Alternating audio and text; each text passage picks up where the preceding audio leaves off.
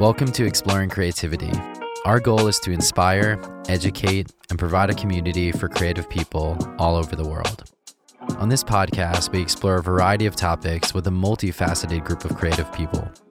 We explore these topics in hopes of broadening your perspective and giving you the tools you need to do your very best work. Today, I'm speaking with Christian Wheeler. Christian is a musician, writer, and collaborator on this project. Together, we explored overcommitting and saying no, why networking isn't as sleazy as it seems, process orientation versus outcome orientation, and so much more. It was a great conversation with a great friend, and I'm super excited for you to hear it. Hey, how's it going? What's up, dude? Finally doing it. Finally doing it. Well, I'm super excited to have you on. I mean, we've been talking not since February, but like six months about and I remember, you know, a conversation early on where we were talking about, I was like, this is super meta because our collaboration should reflect an ideal collaboration, right? Like this is a project about creativity and about creative collaboration and creative work.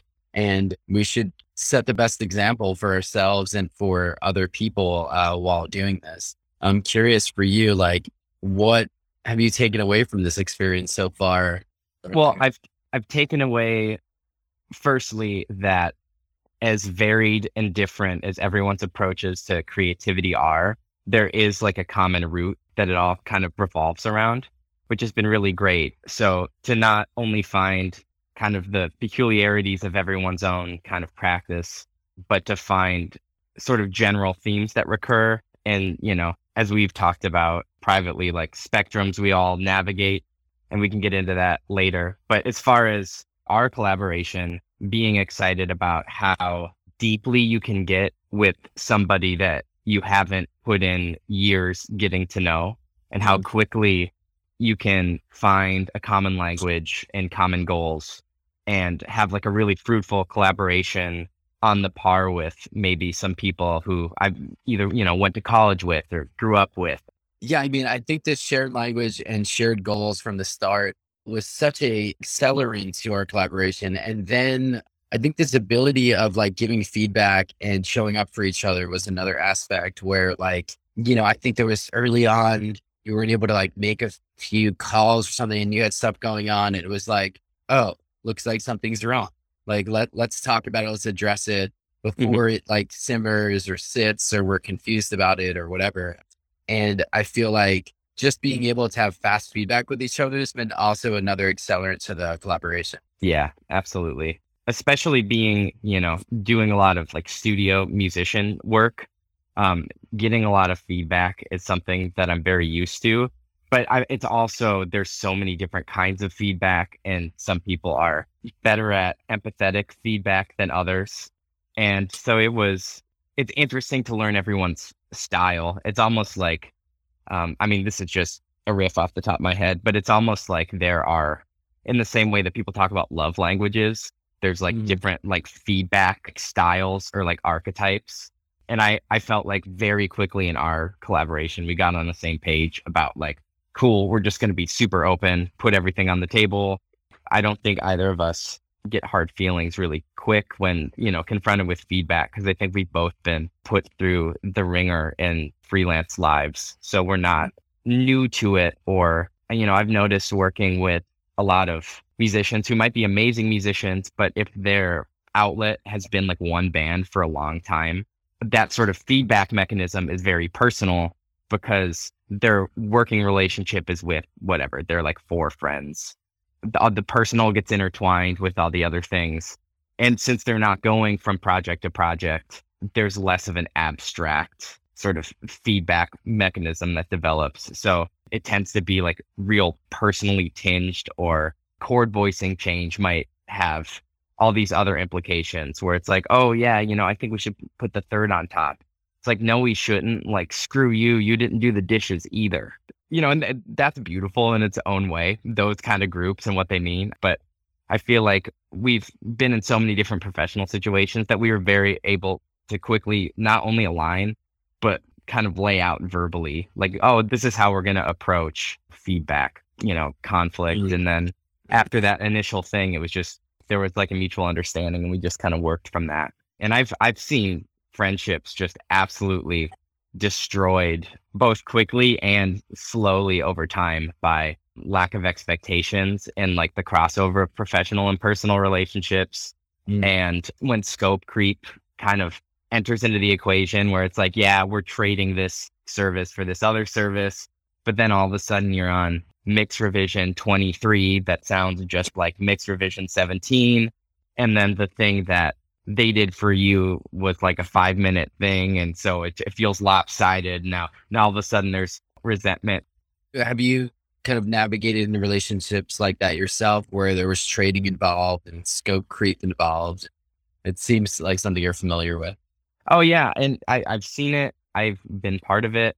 I have been guilty of handling those things poorly in the days before I had read any Brene Brown and established saying no, creating boundaries because okay, sure, like I'll do this thing, right? And then there's scope creep. And instead of confronting it right there and saying, okay, yeah, we're friends. I said I'd take on this project. It's a little much for me with everything going on.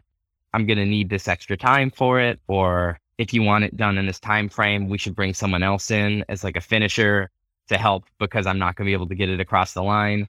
And instead, either try to like force it and do sub quality work to get it across the line in time or get it done on time and sort of harbor resentment that they were reminding me to do the thing that they asked me to do and I had agreed to do, which is incredibly unfair. Mm-hmm. And I'm using this example just because I'm the one at fault. So it's easy for me to talk about instead of kind of being like, well, I did this one project one time and I'm still really mad about it. And you know, all of that is uh is water under the bridge. So I'll I'll take the hit for my example instead of throwing someone else under the bus in case they're watching or will watch in the future. Well, yeah, I mean, it's a dual sided collaboration. And I think there's two sides of that fence to be the person that has to ask the person who's not who's not fulfilling obligations is rough as well.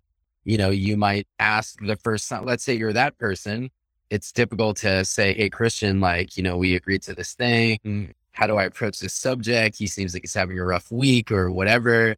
There's that difficulty. And then on the other side of it is like, you don't have the opportunity to be the best version of yourself, the self that you wanted to be in that situation that you could be if you had time or resources or whatever it's rough. But that's why it's like setting expectations. I mean, having run this business and sent out so many contracts, it's like it's when I heard from my stepbrother's a attorney. And so when he had written up and drafted my first few contracts, I was talking to him about it. It's like it's there to protect both of you.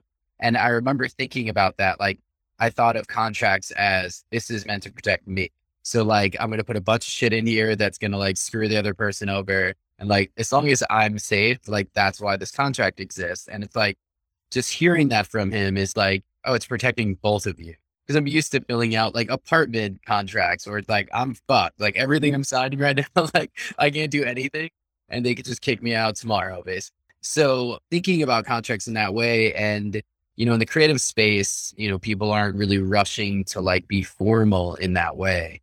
But man, I feel like it's helped a bunch. So thanks for for kind of agreeing to our terms and and developing terms together because I think while it's not written, it's definitely internalized. Yeah, and I, I'll definitely say that I that's one of the big things that I used my time to myself in 2020 to develop quite like consciously. I mentioned it before, but if anyone hasn't read Brene Brown, she's just mm. amazing at really spelling out ideas about vulnerability and, and boundaries and things that were really transformative in my relationships. And I think as a freelancer, we're so hardwired to not say no to anything because, well, you know, all your work could go away tomorrow.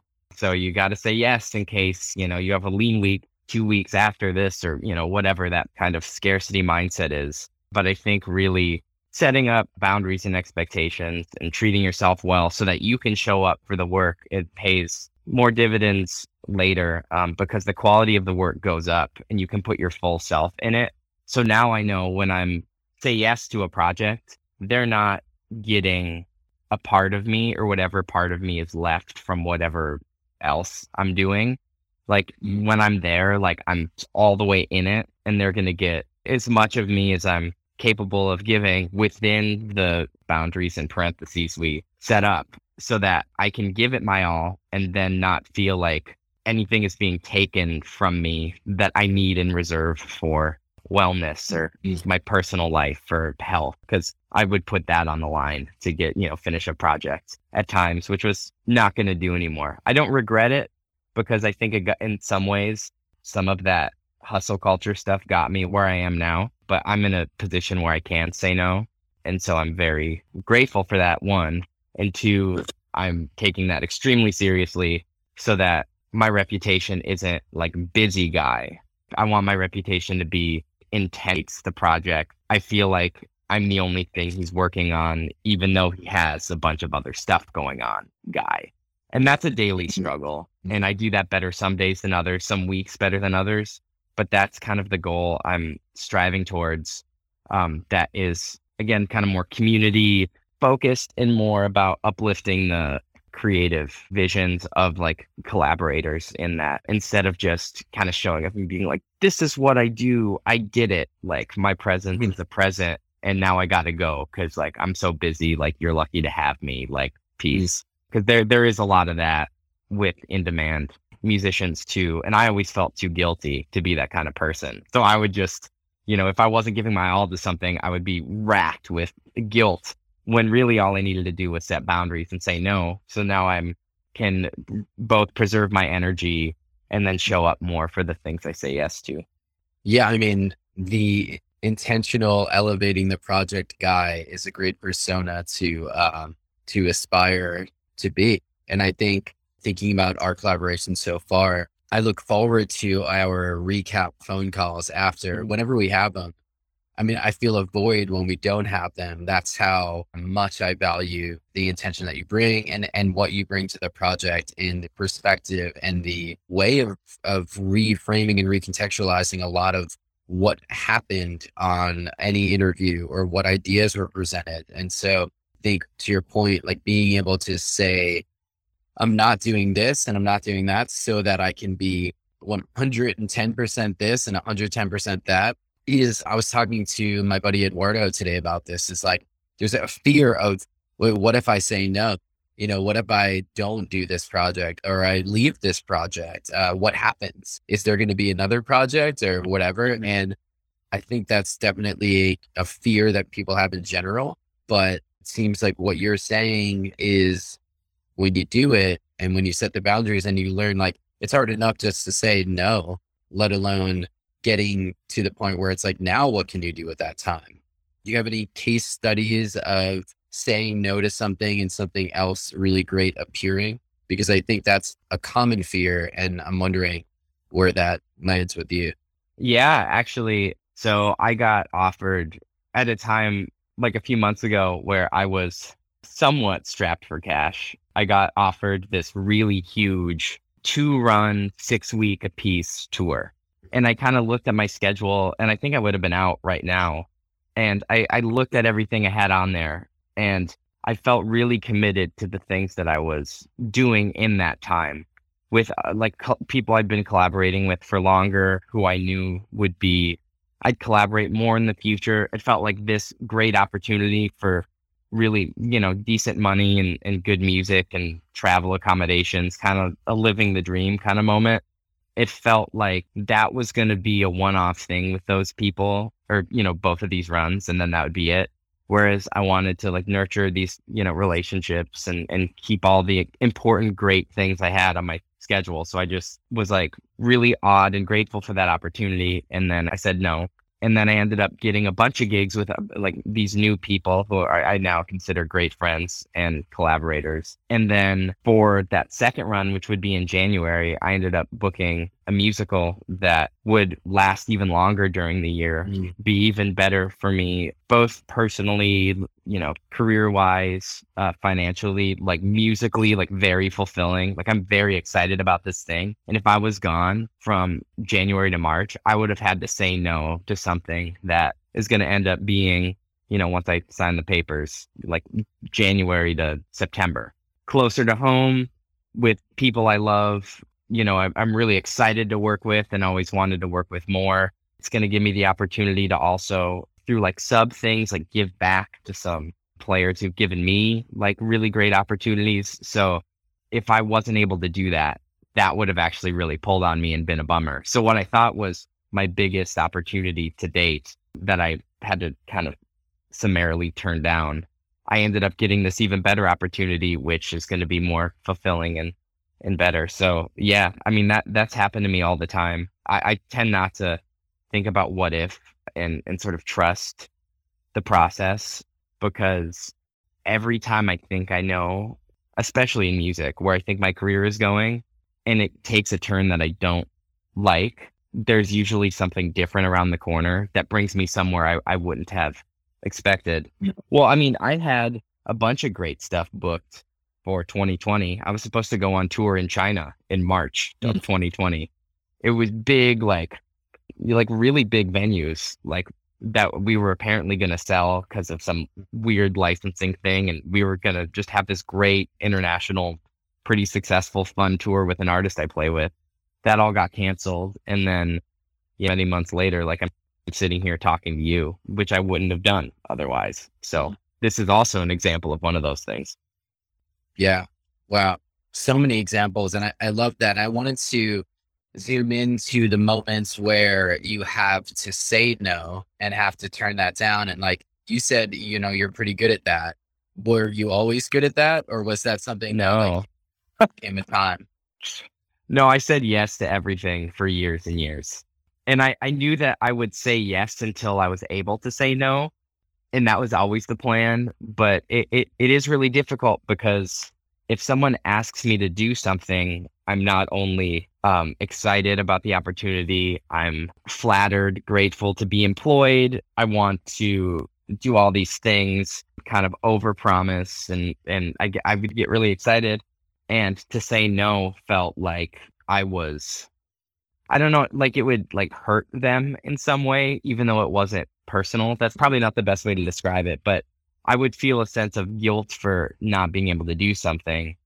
And so to avoid the discomfort of saying no right away, I would say yes until it became untenable, which ends up being way worse and more uncomfortable. We have to say no in the middle of something than at the beginning of something. So it's almost like selfishly to avoid the additional pain and discomfort of saying no later. I've taught myself to say no now, which actually ends up being much better for the health of my personal and professional relationships. And at the end of the day, the music business or any like freelance work is just 90% relationship management once you have basic skills under your fingers. So, mm-hmm. yeah, I, I was not always good at it. I was the best at it I've ever been.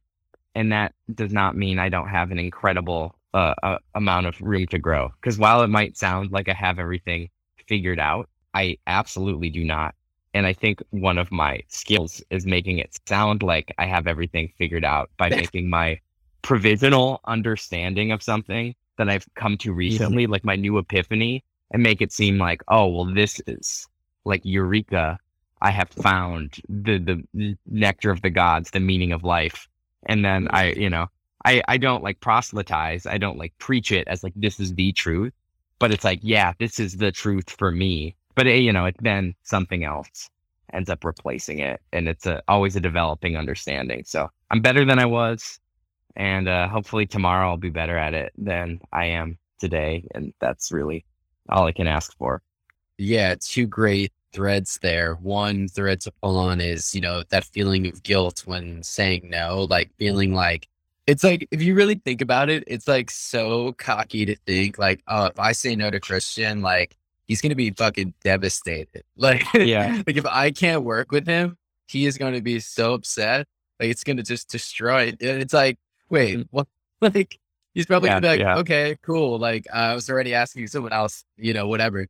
But yeah, like that happens all the time where it's like you definitely feel that. You know, someone's asking you for something that means a lot. And rather than doing something which I've been trying to do recently. And again, uh, the other thread of this, which is should preface any watching of any of these videos, which is we're arriving at new truths all the time and then refactoring those truths later when we realize they don't make sense in all contexts or whatever. So I was saying this to Eduardo on the phone today. I was like, here's how I would pack for a trip to LA for three weeks. But I pack minimally. So like only take this advice Mhm. if you plan on living like in this specific way.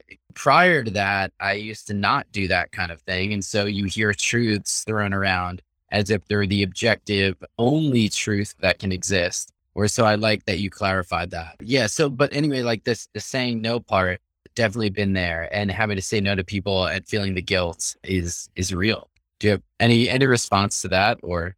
Oh, I, well, I think that's really true because, again, working in music directors or producers, there are many who, you know, because their job is to have a point of view in many ways, and this is how I, I see this thing being, uh, that can flip into a sort of hubris where it's like, if you're to play rock, if you're to play power chords, only play a Les Paul because if you don't play a Les Paul, that is wrong.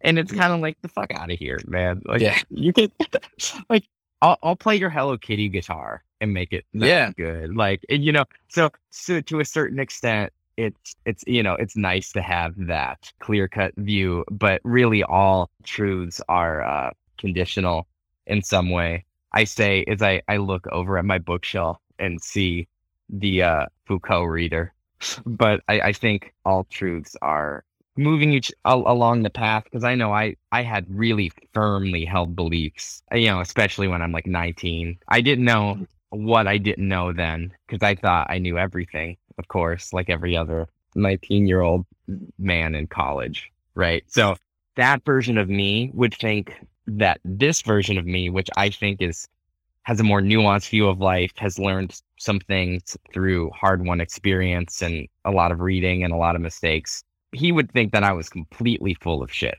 So like not only do I like disagree with other people on you know what I consider to be truths, I wouldn't even agree with previous incarnations of myself. So how can I, you know, sit here and talk about some sort of objective truth I mean, not just like metaphysically in like some high minded way, but like with art. I would have told you uh, two years ago that, oh, yeah, low tuned, real gushy snare drums. Like that's the thing. And it was like the trend and it was super cool. And now I've heard that for, you know, however many years. And I'm like, you know what we should do? Let's take all that muffling off and crank that thing and just make it scream like a, you know, 90s Stone Temple Pilots record or something. Like it's all constantly evolving understanding which I've learned because it's been modeled by the artists and creatives that I respect the most, whether it's a writer who kind of revises their beliefs as their life changes, someone like Sartre, who was, you know, had a really clear view of what he believed and then kind of went afield and then retracted some things and or someone like Kanye or the Beatles or especially Miles Davis or Coltrane, where their artistic journey from like a God's eye view reflects changing values over time as like manifested in the work. Like you can see how their concept of what is right or what is good or what is like desirable or what the meaning of music or life is. You can see that reflected in those people's work because it changes as they change as, as people and artists. So I'm sort of letting go of wanting to be right or having it all figured out because I know, or, or especially of being arrogant about thinking I know what the right answer is because I know that I'm probably wrong and I will find out why sometime in the next 20 years, if not the next 20 minutes, you know? Two quotes right there that I loved. I'm probably wrong and I will find out in the next 20 minutes. And also, I wouldn't agree with previous incarnations of myself. I just wrote a song the other day that pretty much has that same lyric in it. It was like, you know, why would I trust myself in the past with like decisions I've made or whatever? Like, you know, you're always evolving. And if you're open enough to being proven wrong in the future, yeah, like if you're not, you're in for a rude awakening. And if you are, also a very disruptive awakening potentially because there's an extreme of this where you're like, hey, I don't really know anything. It's always changing. And then Mhm. there's it's hard to have any perspective. So how are you how are you you personally balancing having a point of view, you know, while like being open enough? What does that look like for you? Yeah. Well, I'm very into the idea of controlling my output by kind of manipulating my inputs because I know that it's kind of like you are what you eat, like aesthetically and intellectually and, and spiritually. So I'm always reading different things to try to grow and evolve. And then, uh, you know, listening to different music, going through different phases, making big playlists of things I want to influence me at that time, letting that seep in on like a subconscious level and letting it flow out.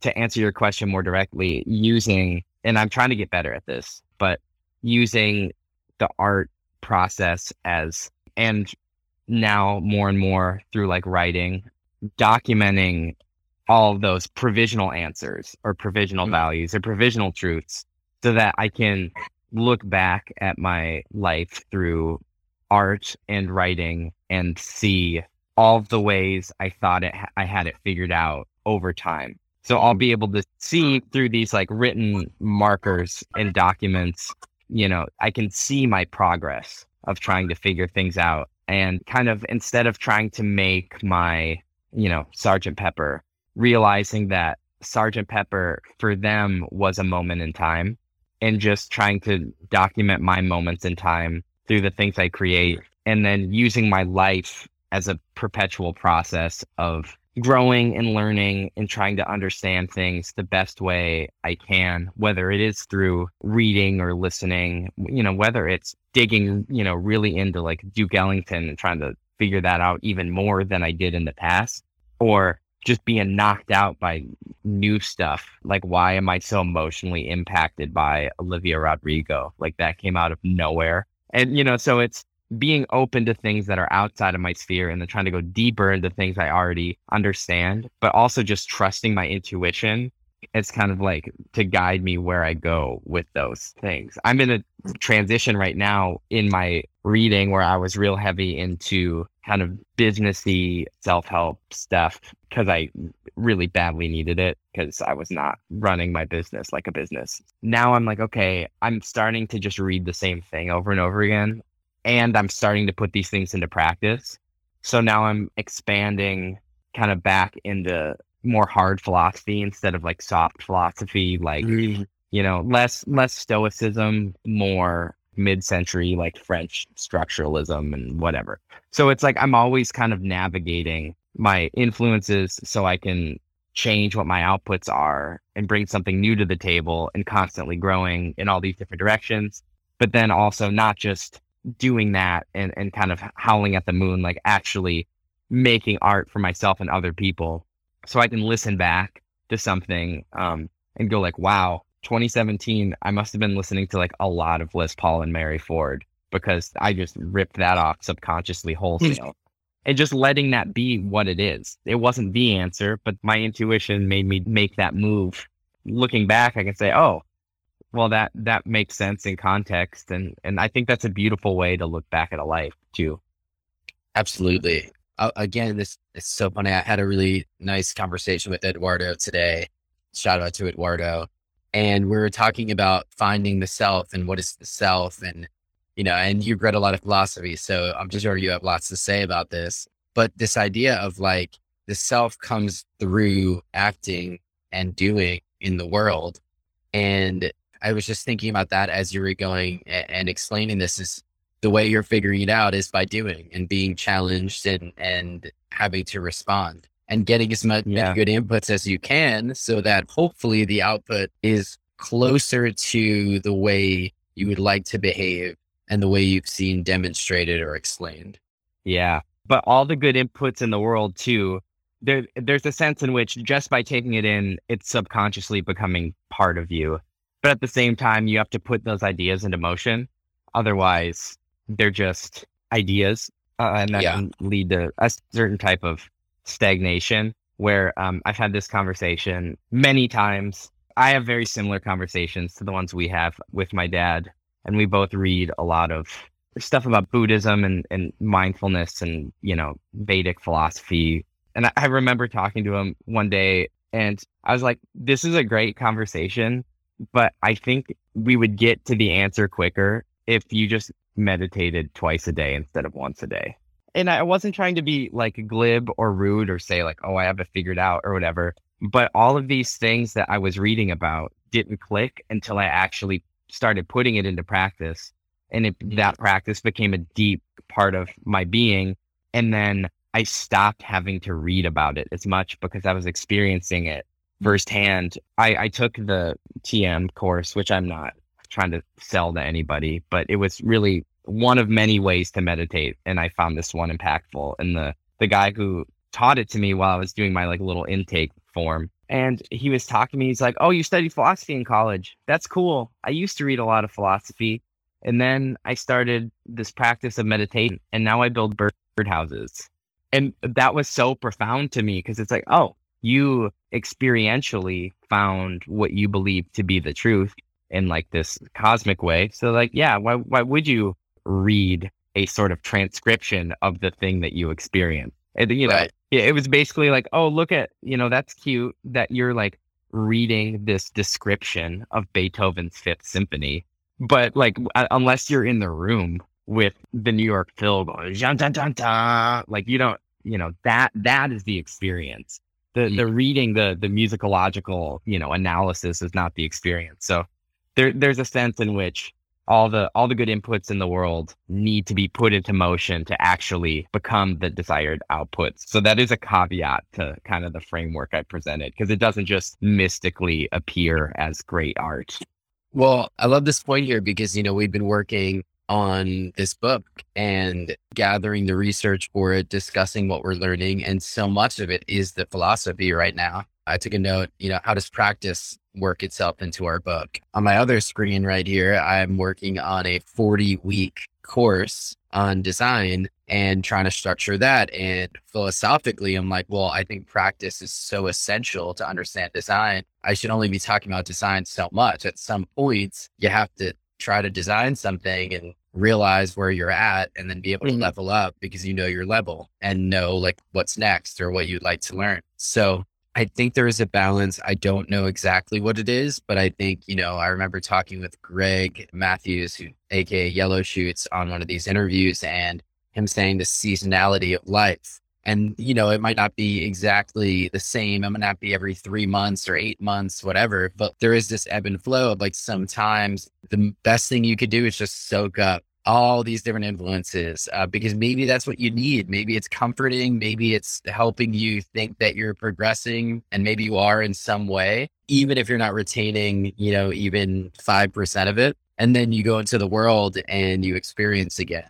It's definitely something to think about, you know, how the creative sees that journey and what attributes they assign to those moments of like the of the ebb and flow you know the yin yang being an example of that where black isn't bad and negative isn't bad. Like this the color or the word negative isn't negative term you know what i mean? And white positive that side of it isn't good. Both of these things are necessary components the whole thing mm-hmm. existing is the only good thing, you know, the only positive thing. Everything else is just a requirement. But I think, but part of this seasonality, uh, one part of it is how do you view that seasonality? What tone do you assign to it?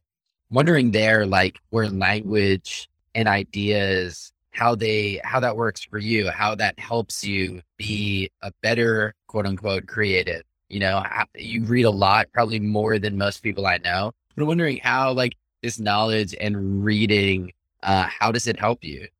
Well, I, I think it really forms how I view the world. I think most of my experience of the world is like mediated through language. And I think when I was younger, it was a, a portal into other worlds, which people talk about a lot. But I was never primarily a fiction reader either. So I, that wasn't exactly it. But I think there was a sense in which I wanted to use words and knowledge to help give me categories so I had everything figured out. This very like structuralist understanding of, okay, cool. Like now let's look at the continuum of music history. We have the 60s. Okay, what are these currents? And I would be able to have like a visual map in words but associations of, okay, these are the instruments they were playing. These are the sounds they were using. These are the types of chords they were using. And it would help me bracket off a, a sort of socio historical like understanding of the world. And then I think as I've gotten older, it's less about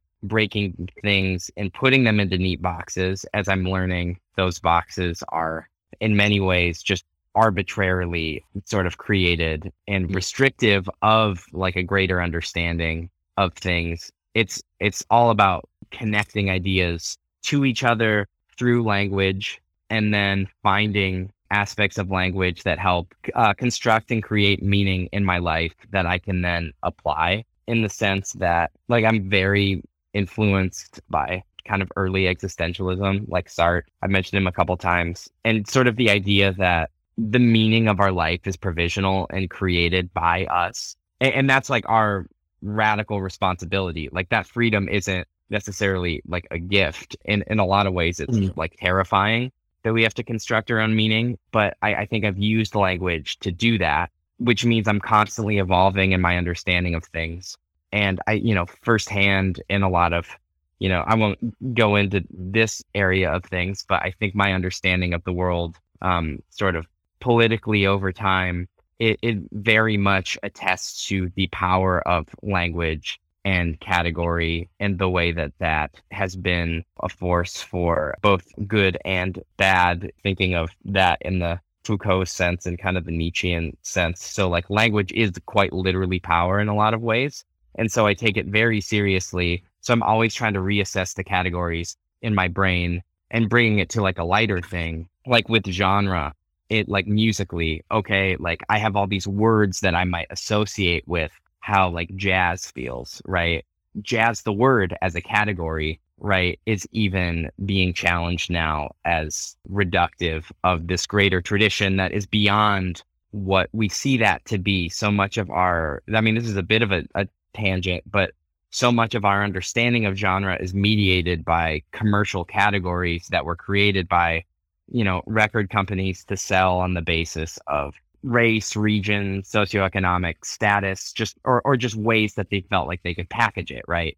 So the difference between folk blues and what we know as like country was literally just like race for a little bit. And you know they would oh we can sell this to these people whatever. And then now you're learning music right? And you go on youtube and you know 12 country licks and there's this like really clearly defined thing like that means a lot to us. So i think whereas to actually complete my point when i was younger i wanted to learn all those categories. I wanted to read everything absorb all this knowledge so i had the words to describe the universe as it is and music and art and just really have a command over that.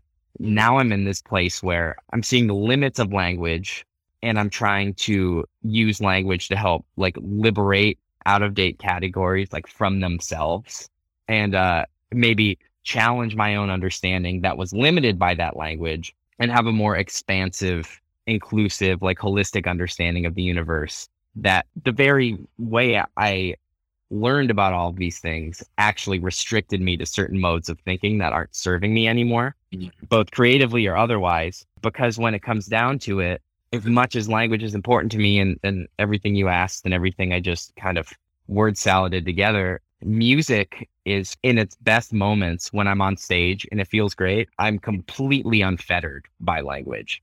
It is as close to an experience of transcending or like samadhi or sort of this blissful almost separation of self as I can get outside of meditation. So I feel like in a lot of ways, my purest artistic self isn't mediated by language, but I've used language to understand things enough to where I could get to that point where I can like transcend it. So it's almost like I'm I'm constantly like pushing up against it, which is really exciting. And I, I'm animated and excited by this idea that I really am very much stopping myself from talking about like Derrida and, and, and like Chomsky universal language and stuff like that. Cause that tangent wouldn't be necessarily productive for us in our like creative aesthetic discussion. But I think to get to that place of pure creation, you have to push past the the language and the categories that we've used to define it But at the same time, to learn it, you actually have to learn, you have to acquire the grammar of whatever medium you're, you're doing both through imitation of masters and also by like reading books about how they did it. And so mm-hmm. both English eh, or whatever your first language is and the language of the medium you're using are going to be kind of intertwined in how you learn anything. I've never put it like that before, but really, I think at the end of the day, creativity is kind of can be described in terms of like linguistics on that kind of higher level. So, like, language is everything and like nothing at the exact same time mm-hmm. for how I think of things. Well, I couldn't have looked for that if I tried. I'm glad it emerged. Um, I'll say that. um, that was really well stated, and I resonate with it deeply. I think, you know, teaching, having this role of teaching has changed the way I think about my experience as a designer since I've been designing. Like, how did I start? Why did I start? What was it like? How did I get to the place that I felt like I was anything at any point? And how did I evolve past there? And why and what decisions? And digging into that, you realize all of these things that you're saying, which is there was a knowledge that I was pulling from, a knowledge base which really was just segmenting ideas into categories that were uh, assigned some label. And I was like, okay, that's the world. And I'm very much like you. And I, that's where we, we resonate, resonated with each other early on, which is I wanted to make sense of the world completely. And I thought that there was an objective truth to all the things. And there still might be that the jury's out, but I wanted to find that for design. I started by just learning it and having fun with it. And then very quickly was like, how can I be great? What does that mean? There has to be like one path towards that greatness. I'm, going to assume it's just studying all the things that ever came before and knowing all the words and, and whatever. And then getting to a point where it was like, okay, I know all of that, but I think there's like another side of this whole thing. And it actually was the dismantling of ha- the concepts, dismantling of the labels. It's sort of that thing is like you have to know how to make it to know how to like, you know, know how it's made to like actually make the thing. You need to know the components before you can sort of destroy it and break it apart and form your own meanings. But so there's that side of things, which I think you captured beautifully. And it had me thinking about inspiration because inspiration is just a thing that has a label already applied to it, likely some metadata that you're decoding uh, when you're viewing that thing, uh, which that metadata, the label of it, like a genre and artist. If I say, here's a hip hop track by Kanye or here's a gospel track by Kanye, now you've already, you have two different labels. You have his name, you have the genre, which you're now assigning meaning to. And then all of your experience with Kanye and your thoughts on that. And so all of that's going into sort of either help or add to or subtract from your inspiration. And so thinking about inspiration as a means of like sort of just this information decoding and how labels affect inspiration and how your decoding of specific labels bias you when looking at inspiration is something uh, I hadn't really thought about, even though I just taught a class on information architecture. Didn't think about how information and label or inspiration and labels affect each other, but it definitely does.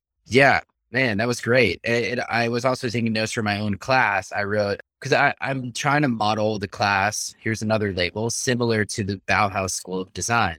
What I liked about the Bauhaus School of Design, though, is not I don't want it to be the Bauhaus School of Design as it was. I want it to be taking principles of that. And so the only way to do that is to know how it was really how it was, as as real as I can get to, and then decode that and apply it. Yeah. And part of that is that master apprentice relationship, that imitation, discussion, um, practice. That being that 80 or 90% of the of the work. And I just took a note here just about the imitation part of it because that's such a huge part of the work. So you're helping me. I'm learning as I always do speaking to you. Do you want to add anything about the inspiration piece? Yeah, I mean, so I think waiting for inspiration is lazy. I just want to throw that out there. But I will say that inspiration is a fickle mistress, but we can do so many things to prime ourselves for allowing it to come in, if that makes sense. So while you can't necessarily wait for lightning to strike, you can move somewhere where it rains a lot, you know? So if I want to be really inspired to write or something like that, I could sit around and wait for it to happen. And I can't guarantee it's going to happen. But if I make sure that first thing in the morning, I get up and I take a long walk and I'm reading a lot and I have new inputs and I'm challenging my assumptions and I'm talking to interesting people and trying to get out of my comfort zone, I'm at least I'm at least prepping the soil for mm. something to potentially spring up on its own. And so I think I fall somewhere between the okay, like I am like, you know, this kind of French 19th century idea of like what an artist is, where you just sit around and you lounge and you wait. And then you're stricken with this like need to have this thing pour out of you. Like that can happen. And that's really beautiful. And it worked really, really well for Byron. And I also appreciate like the pure craftsman. And I come at it like that, where it's like you go to work every day and it's like this real blue collar approach to craft, which doesn't really allow for inspiration. It's just like, yep, you do it until it's good. And sometimes it will be and sometimes it won't be. And if you do it enough, then eventually it'll be good. Well, I think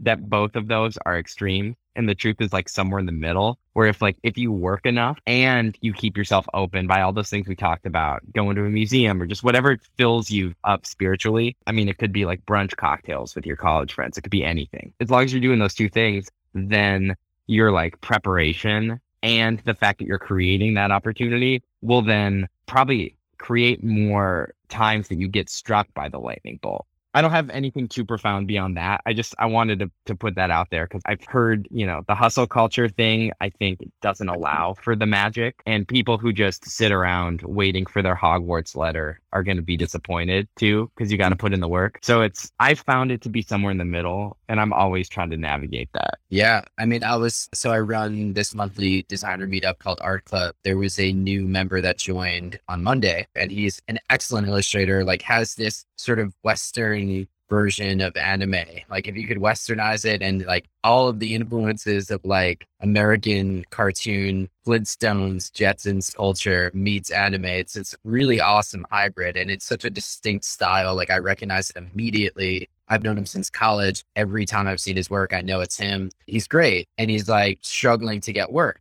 And it's like, I was like, well, what opportunities, you know, preparedness opportunity. I was like, if that is the equation for luck, arguably, or at least getting struck by lightning more times, how many, like, how are you going about seeking opportunity? And it was like, oh, well, I haven't really done anything. I was like, other than like just sitting there and drawing, like you could illustrate for the rest of your life and literally talk to no one and you'll be the best illustrator no one knows. Like it's just mm-hmm. how it works. But yeah, I think that's a really, really big point. It seems as though this like what I was recognizing is that his response to not having the opportunity was to double down even harder on the preparedness. It was like, mm-hmm. oh, I'm not getting this because I'm not prepared enough. It was like, or it's either that language or it's simply that's what I know. I don't know this like opportunity thing. That's business people. That's the devil. like I'm just yeah. gonna, I'm just gonna double down on like playing guitar and I'm going to be insanely good, like the best guitarist. And like someone will find me because of that. They'll walk across my apartment and hear the solo. Yeah. Need to come in. yeah. The, the singing into the hairbrush and, you know, yeah. somebody, you know, Clive Davis comes in and, yeah, exactly. You know, I'm going to make you a star, kid. Like, yeah. Yeah. It has happened. It will happen. Yeah. Um, it's like but, you yeah. add up the number of times that happened versus someone just like hitting up a bunch of people and getting work from that. like, right, right, right. I think the latter has been more successful, but it's it it is a phenomenon how that happens where it's like, oh no, I'm just going to keep designing. Like I'm going to make this business successful by just continuing to design. And yeah, there's times where that is true, but it's usually after you have the opportunity. It's not oh, before. Oh yeah. You know, and I was telling him like, look, dude, I got like my first big gig, like when I had like technically for status, half a portfolio piece. It was still in the mm-hmm. works. And this was a huge project. And it was like, yeah, I've done other gigantic projects before, but not with status. And it was like, if I went in saying, well, I can't get it, I just need to keep grinding. Like, I'm just going to sit here on my computer all day. I'm like, nah, I did that for like a decade plus. Yeah. I don't want to, I don't want to sit here and keep doing it. like I need something else. Yeah. You're never, you're never ready. And most of the time when the people you see who are super successful, who are, you know, maybe further along than creatively or artistically than you might be as an artist, and everyone assumes that they got the job when they were that good. It's Yeah, like most yeah. people jump in, like they're ready, but they're just ready. Or Yeah. maybe they're not ready and they get thrown in. And over the course of doing it, they become great. So if you never throw yourself into the gauntlet, you'll actually never be ready. It's like bands that just rehearse and never play gigs. Well, we're not good enough. We're not good enough. Mhm. Well, it's because rehearsal and gigs are completely different things. Yep. And you can rehearse for three years and never sound like a band that rehearsed one time and went on the road for a week. At a certain point, it's about like putting yourself out there, even when it's uncomfortable. I, I'm saying this from experience. I was always the, oh, I'm not good enough yet, or I will be. I just need to hone my skills. I just need to practice. Oh, I need to just, you know, w- once I really figure out my compression ratios, then I can start like charging more for mixes. And it's like, no, Yeah. get better clients, rise to the occasion and, and, and do the thing because being great is like a prerequisite. And, uh, but at the same time, you will get better by doing better quality work. And so I've learned, especially in the last year or so, that there's never a good time to start and throw your, your hat in the ring. So I just started doing it. And then I realized when I was a little bit out of my depth, it forced me to rise to the occasion. And then I got better quicker. And there wasn't a time when I felt a little out of my depth where I didn't pull it together and Right. deliver on the level that I needed to to keep the work. And like worst case scenario is you get fired, you know why you got fired, and then you do better next time. And that is also an accelerant. It's not like a jadedness or a not caring that this perspective is coming from. It's just kind of a long view thing. Like it's just art or music or whatever. Like the it's what doesn't kill you is gonna make you stronger, and like pretty much nothing is gonna kill you. You just gotta like do it and like put yourself out there. And it's not.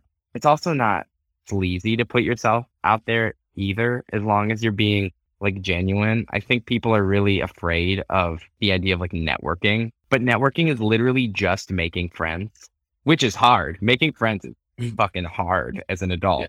So like like I get it. I'm like a very naturally shy person. So the fact that I like reached out to you and everything was like a, a like kind of a big step because it usually takes me a while to like warm up to people. Um and I'm just trying to be more outward and, and open in that kind of way. So that was a big learning experience where it's like, oh, well, yeah, I'm I'm not going to go to this show to network and get a gig. I'm going to go to this show because I want to hear their music and I care about that and I want them to succeed. And I, not because it's going to benefit me, but I, I'll just like go make friends and hang out and be part of the community that I want to be a part of as a genuine human.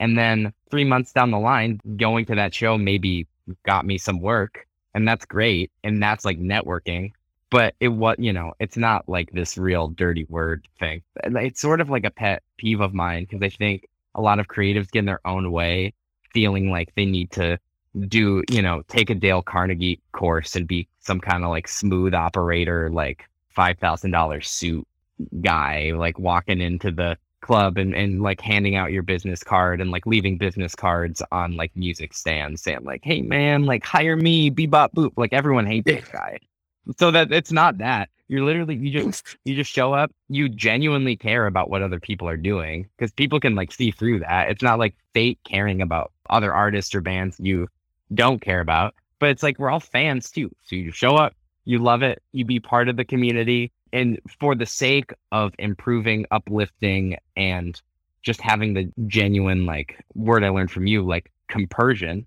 right? Wanting to just uplift everybody for their sake, not for yours. And then since it's all relationships, sometimes when you're part of the community, then the community, you know, if you give stuff to the community, it might come back to you in unexpected ways.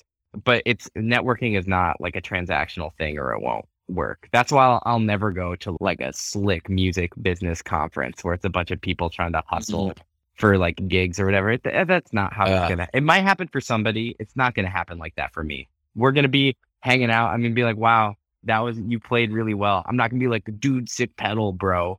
Like I loved I loved that reverse delay thing you did in the third chorus. Like nice, like hyper metal Lydian over the you know flat six chord. Like that, like oh, because then he'll know that I know music theory and then he'll hire me. Like no, mm-hmm. like buy him a beer and ask him how his day was. Like I don't know. I again, the, this comes naturally to like social people. So this is like redundant for like the more socially uh, capable.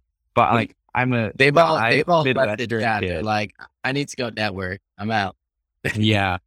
Yeah. I you know, I I'm just like a shy no, Midwestern. I don't want to impose, you know. no, you nailed it. I mean, I think this again, language, this word networking, networking events, all the baggage that comes with it really detracts from the simplicity of just talking to someone. You know, like I remember we were talking at one point, oh, you play music. Oh, these are the kinds of things that you're trying to do. I learned that because I care about you as a human. I find that out. I you didn't impose that information on me. I wanted yeah. to learn. you wanted to learn. And then it was like, oh, okay, cool. Well, you know, Jared has this project he's working on and needs a musician. It's like, I think you'd be a great person because you expressed interest in X, Y, and Z. And it's like, of course, I want people to win. If I like them, I want them to win. I don't yeah. really, it's not that I don't want people I don't know to not win. I just like, right. don't, I don't want to deal with people that I don't know who are like only looking to me to help them win.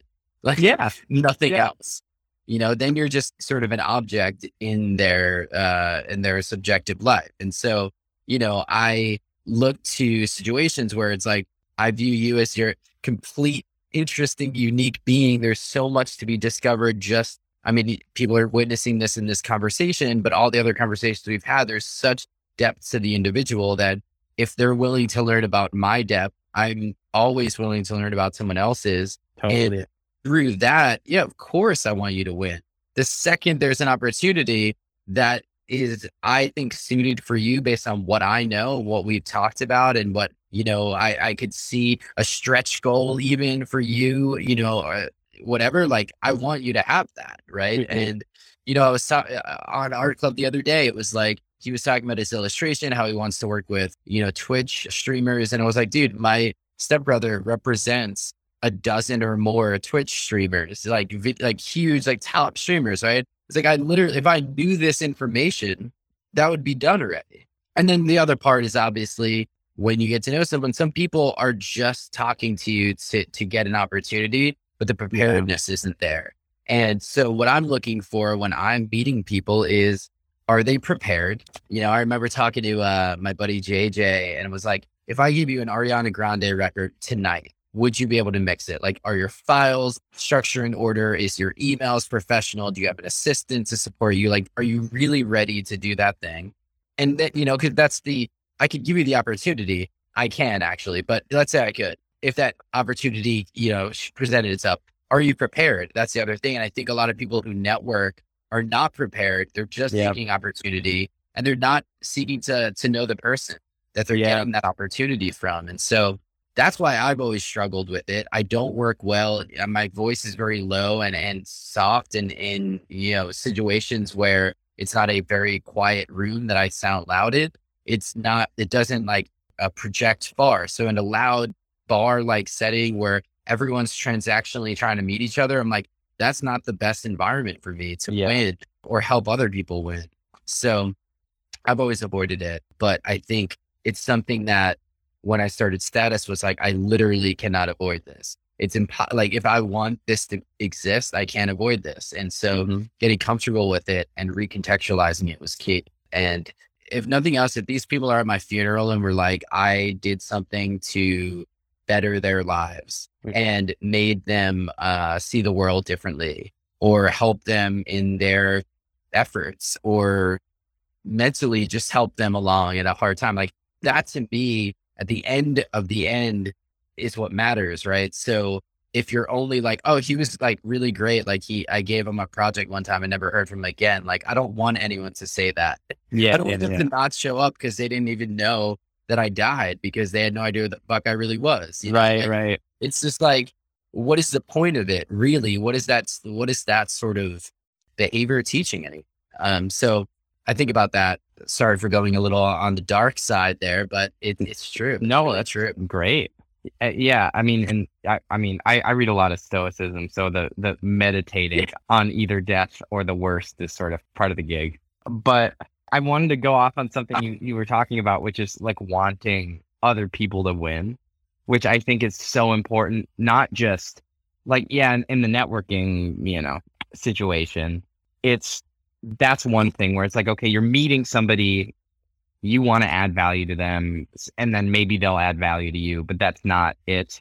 That's not the whole story right? And also in but in collaboration it's you're not trying to like win the collaboration you're trying to bring someone else's vision to life in dialogue with you know maybe what you might have to offer. But at the same time something i like very much wanted to address publicly is the thing that happens when people have this beautiful friendships um, beautiful working relationship and then something happens where like one or a few of them become like very successful and like some people get left behind and people can get really resentful about that. Mm. and you know i mean sometimes people do it and like you know they really do people dirty. And so I, i'm not going to say every situation is like this uh, because i know some people get do get screwed over like it is a little cutthroat but for the most part like if i am like part of a project that then I'm no longer a part of and it does better without me and I value those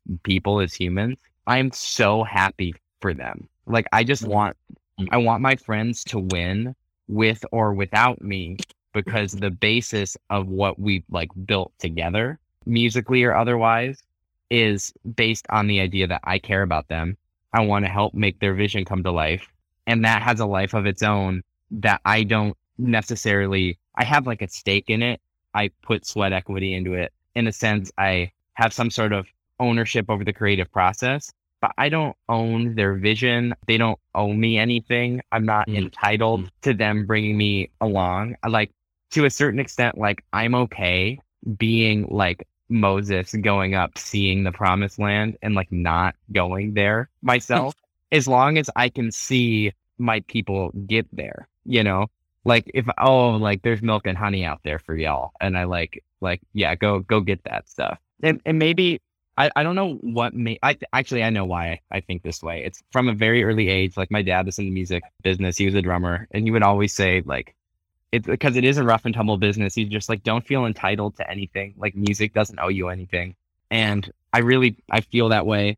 And so uh, that there have been a number of, of things that I've been a part of that have, you know, gotten kind of popular and either like the vision changed and they didn't need me anymore. People moved and, or they just wanted to work with different people because that served their vision. And like every time at those junctures, I'm like, hell yeah, because that's what's next for you on your vision. Like I'm in this for life too. And my path is going to be different and the fact that our paths like converged for a little bit um, and we are able to make something like really like beautiful and sublime is great and now your path is going this way mine's going this way and as long as i would every single time rather have the the love and friendship and like familial connection that comes from making that kind of work together i'd rather have that last the rest of my life than feeling like oh like every time that you need like drums, you better call me or I'm going to be mad that you chose this person with like a different feel who's like slightly more available or like, hmm. oh, it's because they don't love me anymore. Like, I understand uh, the people getting defensive about that, but I'm just very, very committed to the idea of loving people and loving the craft and loving music. And I'm just, I'm a lifer. And so I'm going to do this no matter what.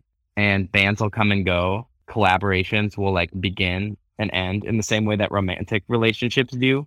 And I'm just grateful for whatever parentheses were around that like working life that we had together. And I, I want to continue to grow like a personal relationship beyond that instead of burning the personal relationship because I felt like I was entitled. You know, I, I, I don't want to have like the the Pete Best attitude, you know, like would they would they have gotten as popular without Ringo? Like, no, they wouldn't have. And they, they needed to do that. They could have told him in person. They probably shouldn't have sent like a letter. You know, I, I anyway, that's a that's like another little personal thing of mine where it just I have so much gratitude for the relationships I've built and I care so much about the craft and the art and the relationships surrounding music um, and it's so sacred to me that I just I want everyone I've ever worked with who I care about to succeed like with or without me and I like I'll I'll figure out I'll figure out my own way you know and that's totally fine if we're only share the path for a season of life, as you were mm. saying. Way to tie it, way to tie it around. I think a lot of this has to do with this idea of people looking for like their ticket out. You know, like, oh, I'm like, this is the project that's going to get me like $10 million. And then yeah. I, I'm out. And then I don't need to do this shit anymore. And it's like, there's a lot of people I know that that is sort of the perspective. And when you're carrying that perspective, it also comes with this idea of like, wait, do you even want to do this thing in general? Or is it just a means to an end because, you know, you're not really going to enjoy it. And if you don't get that end that you're looking for, you're really not going to enjoy it. It's so results oriented. And I've yeah. never I've never been outcome oriented. It's I've always been process oriented. I love the mm-hmm. craft.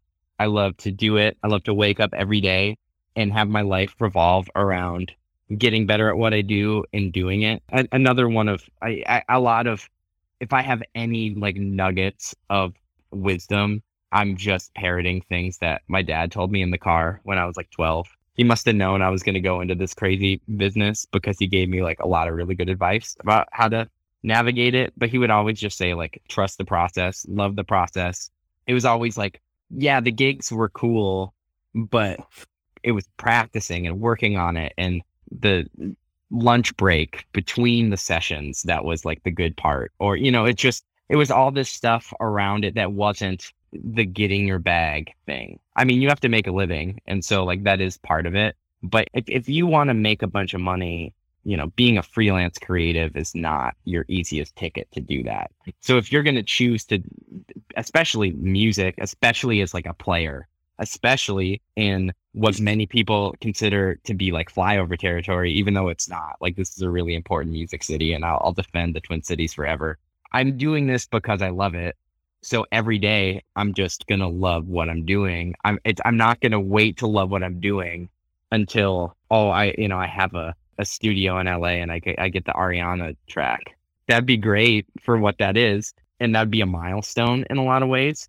But the thing I would love about that isn't the accolade or the release date. It'd be, oh, I wonder what the process is like with someone working at that high level with that much of a machine like behind her. I bet that we could go really deep and make something really great with someone who's uh, five times in a generation talent or something. Like that would be why you'd want to go up. And my dad always said that too. It was like the working your way up thing isn't about like success in the traditional sense. It's just like if you get better and you get better gigs, then you work with better people and then the music usually gets better. And so if you to get to that highest level in the business sense allows you to then ascend musically to where like, oh damn, like I'm playing with like Aaron Sterling and Sean Hurley. Like this is the best rhythm section in the world. And so like, yeah, I'm like whatever. I'm at East West Studios doing this big session, but it's not about that. It's like, okay, cool. Like I'm gonna have a good day because I'm doing it with the best in the world. So mm-hmm.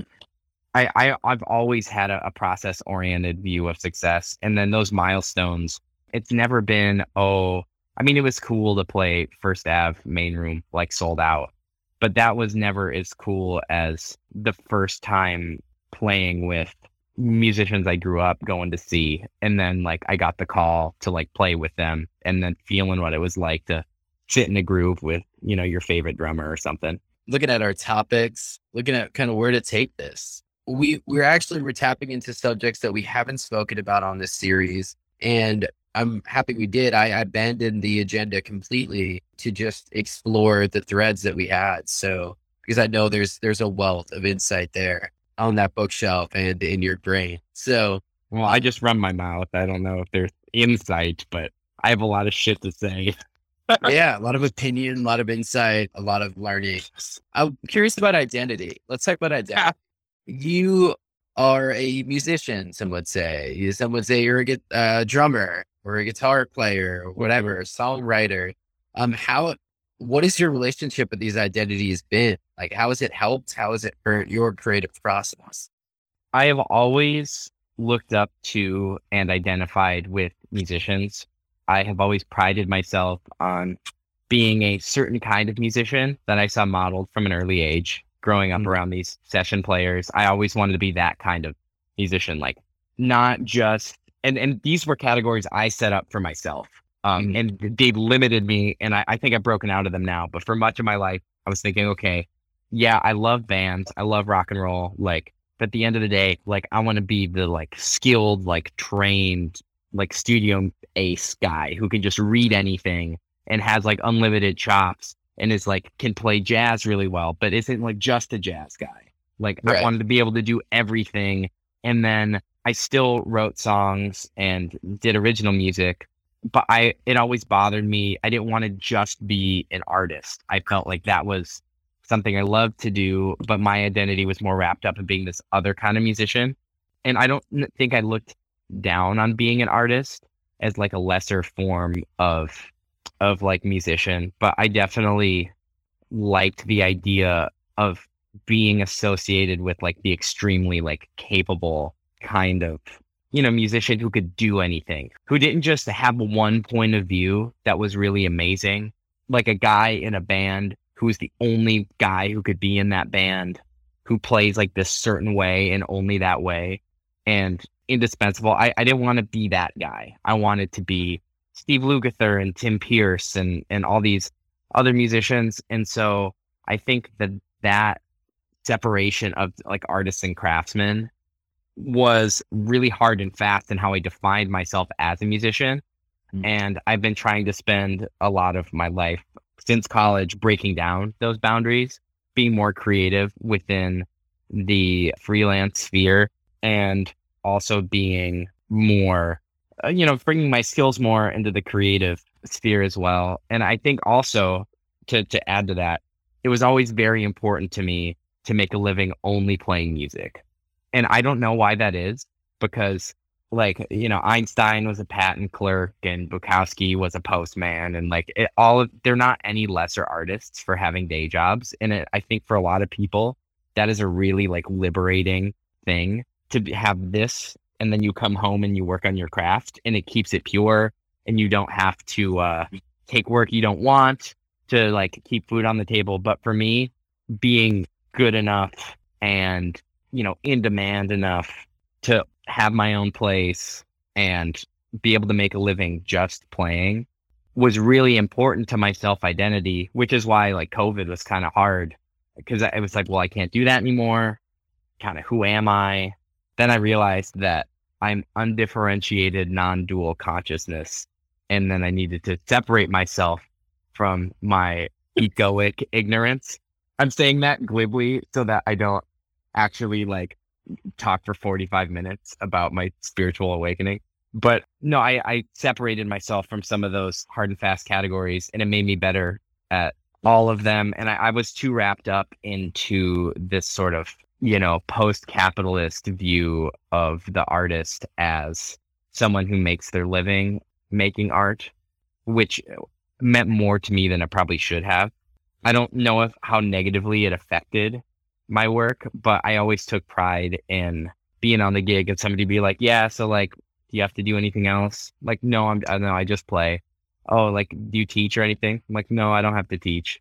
I took more pride in that conversation than I probably should have. And it, it took a lot of self reflection to analyze why.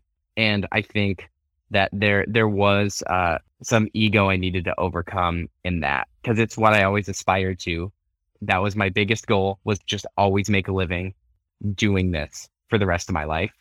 And so when I did it, while I'm usually very self deprecating and have like a pretty I, I have a sense of like my worth and my my skill and my talent. I'm not needlessly self-deprecating, but I'm not like a big like crazy ego guitar player. Like, oh, look what I can do. Whatever. I'm not that kind of person.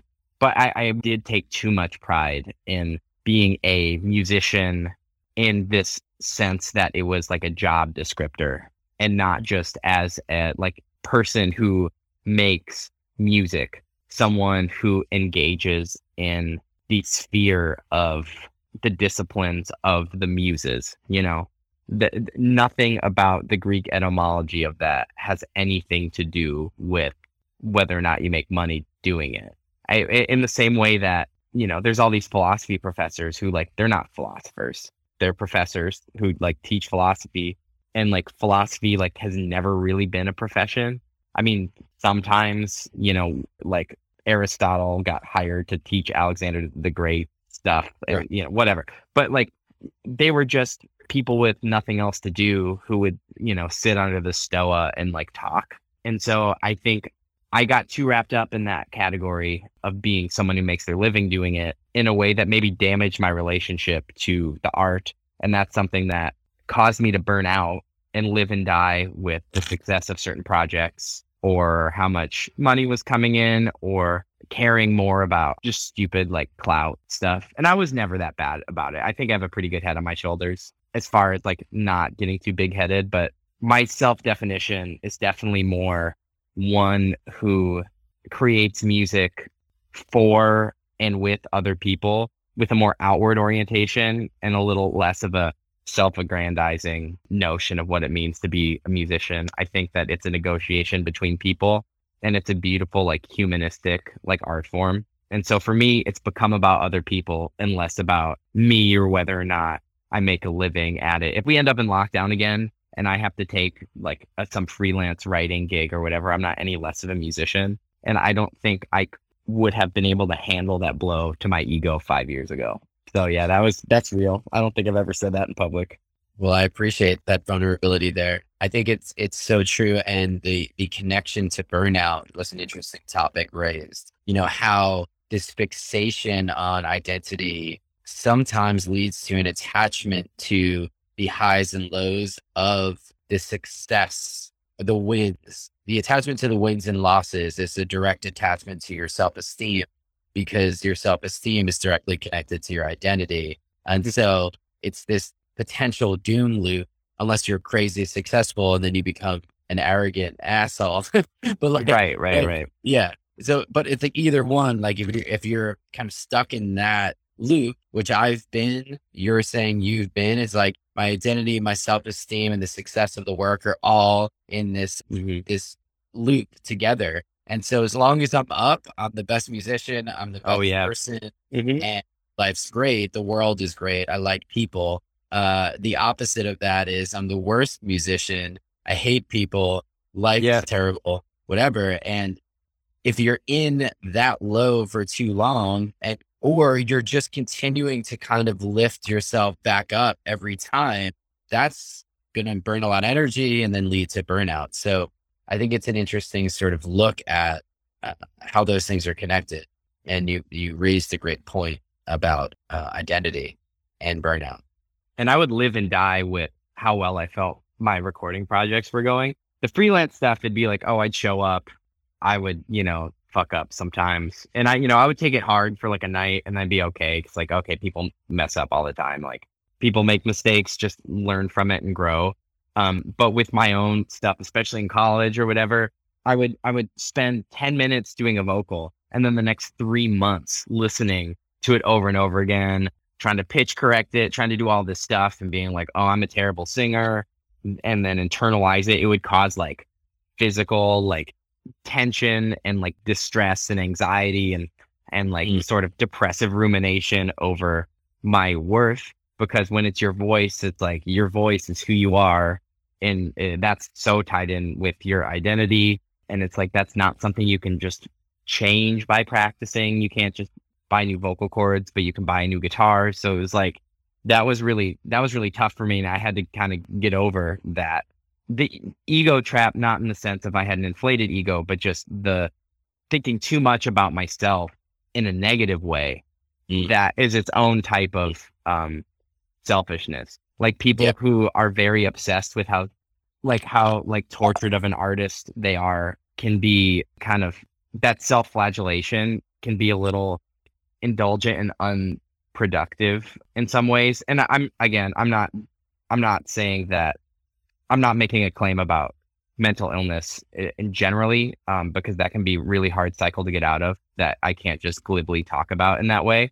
But i think sometimes artists get so hyper focused on and live and die with their projects, which is more my point. Um, and I think that trying to separate the ego from the work enough to where you can thrive as a human being and be okay with the fact that you didn't give your best work that day is somewhere we need to get to, but it's so hard when you're like 19 and you care so much about being so like good. If your identity is wrapped up with being this thing and you're not living up to it, then it's not just, oh, I'll, I'll try the vocal again tomorrow. It's like, it's self negation. And that's difficult. Self loathing when you could just do another take sounds like a really easy trap to get out of, but has actually probably been my biggest struggle as an artist mm. over time. And now I think I've come to this place where, and uh, partially because of meditation, where I have some separation from my thoughts and feelings, where it's like, okay, wait, I'm feeling this way. Step away from the canvas. Let's just come back at it tomorrow and just mm-hmm. do it better. Don't worry about it. I can do it as many times as I want. Like it's no one's going to come in and no one needs to hear this but me. Um, and I'll just do it better. And if I don't do it better, then n- no one will hear it ever. And that's fine. And I still have value as like a human being. Um, mm. you know, and I can hug my mom and, and, you know, kiss my girlfriend and whatever. So like the, I, you know, I can go for a walk. I'm, I exist as a human being that has value outside of either my career designation or um, the sense of my self worth uh, that's tied with any sort of notion of art making. Because at the end of the day, it's just music, and that's okay. It's a good thing. I did this because I love it, and I also love myself. And I cannot like the thing I did that day and still love music and still love myself. Which, while that seems like a truism and like a platitude and like super obvious, when you're in it, in it, that's almost impossible to like get to that place. Um, so yeah, that was that was a tricky one to navigate over time, and that still happens. But I I've kind of I have some strategies, and I'm a, a little better than I once was about that. Okay, yes to all of that. Um, I completely completely resonate with everything you just said. I think I've also had to. I mean, I I completely left my job uh, nine to five fucking corporate lifestyle from that burnout, really very deeply related to that identity and uh, saying, is that even the identity I want to have? What does it mean to reframe it and be in control of uh, my destiny without having sort of this fixed identity of self? Uh, what is that healthy balance? These are questions I've been asking myself over the last several years. And it had me thinking as you're saying it, like someone that's coming into this day one, month three, or whatever, like, is it possible? And I just want to brainstorm here. I don't want an answer, uh, just ideas. Like, is it possible for a young person to enter into this without, like, is what's the other motivation? What's the other motivating force for someone uh, to say, I'm going to just get good at music because I like it? Probably just loving it. Yeah. Like it is as long as the North Star is love and like connection to other people and like, you know, humanity and and boundaries and I think there's just there's so much to it. Probably starting therapy at a younger age is like really important. Like that's like not I mean that's not even a joke like for real. Like that is No, I, I'm with know, you. Yeah. I, that would have saved me a lot of uh well, I mean, I was in therapy, but you know, I, I when I was 19, I was smarter than every therapist. You know, you know. Oh, I I I like you can't help me or some mm. stupid bullshit like that. So um, uh, yeah. So I think really just having a good like support system and like doing it for the right reasons. But like it's a journey. Like we're all gonna go astray on that. Like yes. it's it's it's hard because if you care, if you love it that much, it's hard not to make it your whole world. Right and, and it's it can be beautiful. But and I think it can be your own world without it being the only thing you are. Yeah. Or thinking that it's the only thing you are. Because mm-hmm. obviously, naturally, it isn't, cannot be the only thing you are. It's not even a thing, it's just a label. But like feeling like that there's nothing else that I can contribute but like strumming on this guitar. you know, like yeah, to think to limit yourself down to that is it seems, you know, saying it right now, like, oh, that's ridiculous. Like, how would anyone ever think that? But as soon as eh, someone tells you you strum on that guitar really well, it, it, it can happen pretty quick. Yeah, that's it's a heavy topic. And it's sort of, I think, what leads to burnout later. And people are like, well, how the hell did that happen? All I've been doing is the thing that I'm supposed to do. You know, like this is my calling or whatever it may have been. Like all I'm amazing at music or I'm amazing at illustrating.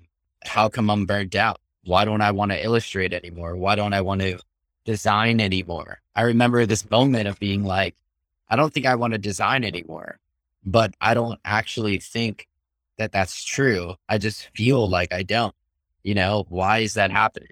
You wouldn't get into that on my interviews. Going to take up too much time, but it's like burnout's real and it's oh yeah and it's sneaky and it sometimes looks like the verge of success or something like that. So yeah, and I, I I've had it hard uh, many times, and and it's always when everything is going right. And yeah, 2020 was big for me reframing those things and focusing on other people and just my love of the craft and just love in general and being really grateful and mindful of everything, not feeling like, oh, I have to do this thing. It's like, oh, I like get to do this thing. Like gratitude, being gratitude forward and has just changed my whole life. Like I used to be in, in the kind of dark place that I was describing, like for a lot of years off and on of my career when I was doing really well. And for the first time, even when things get just as hectic as they were then, I feel more grounded and more balanced. And I feel like I really spent the time to develop the tools to handle that and just realize that I'm a person and and not be so hard on myself and just use everything as an opportunity to learn and grow and just feel grateful that I get to do this at all with the people that I think are amazing and and you know I'm that I'm really happy to be around. So I did go really dark for a second, but with the sort of caveat that through like a lot of like self work and therapy and, and reading and you know whatever meditation and yoga and culture I like I've I tried everything like I'm a seeker. I found the combination of things that keeps me grounded and ready to do the work so I feel the best I've ever felt in my life on a day-to-day basis and I'm showing up for the work with an outward orientation that is not about me like with an egolessness that I've never had before and I'm playing better my relationships are getting deeper. I'm getting, you know, more opportunities, which is not why I'm doing those things. So I, I feel like I hit that really head on when it was at its worst, kind of during the, the depth of uh, the COVID summer and the like revolution here in Minneapolis. And I uh, kind of came, came out the other end feeling like different in, in that way where you kind of go through you know, the Joseph Campbell like hero's journey. Not that I'm a hero, but like I went through a bunch of shit and I like came back different. And I feel really grateful for that. And it, it's still like hard as hell. I think everyone needs to find it doesn't have to be meditation and Wim Hof breathing or whatever, but whatever grounds somebody and, and makes them able to do that work, like coming from a place of love and gratitude and connection and, and community consistently where they feel recharged every day instead of drained when they wake up. Like, and that's a, it's a journey of trial and error and searching. But like, if people can find that right cocktail of things to keep them in that place as much as you can, that's huge for like long, longevity and, and something mm-hmm. as demanding as this, um, psychically and emotionally and physically and financially and everything else. Otherwise, you won't make it. It'll eat you alive. But it's That's... good. You can do it. You can do it though. and keep going. No, dude. Yeah. No, keep going for real. Don't quit. Don't quit. Don't quit. I think this is an excellent place to conclude. Thank you for sharing everything you have shared this entire time. I think it's, I always get so much value from talking to you, uh, whether it's recapping um, our last few weeks or the episodes or planning for the future. Um, there's so much openness and knowledge and excitement about creative work inside of you and outside of you, around you uh, that you create. Um, and it's been an absolute pleasure working with you so far. And I'm actually excited now because now we're going to be working together even more. Uh, in that, like, you'll be more visible, people will get to see more of you. And that's why I wanted to end the interview series with you because I want them to, to know you now because they're going to be seeing a lot more of you and um, have some context to the way you're approaching things. Um, mm-hmm.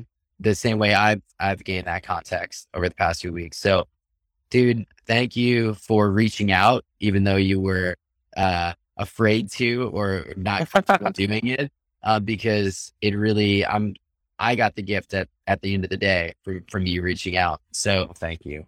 Appreciate it. I'm psyched to to continue writing this book, and thanks so much.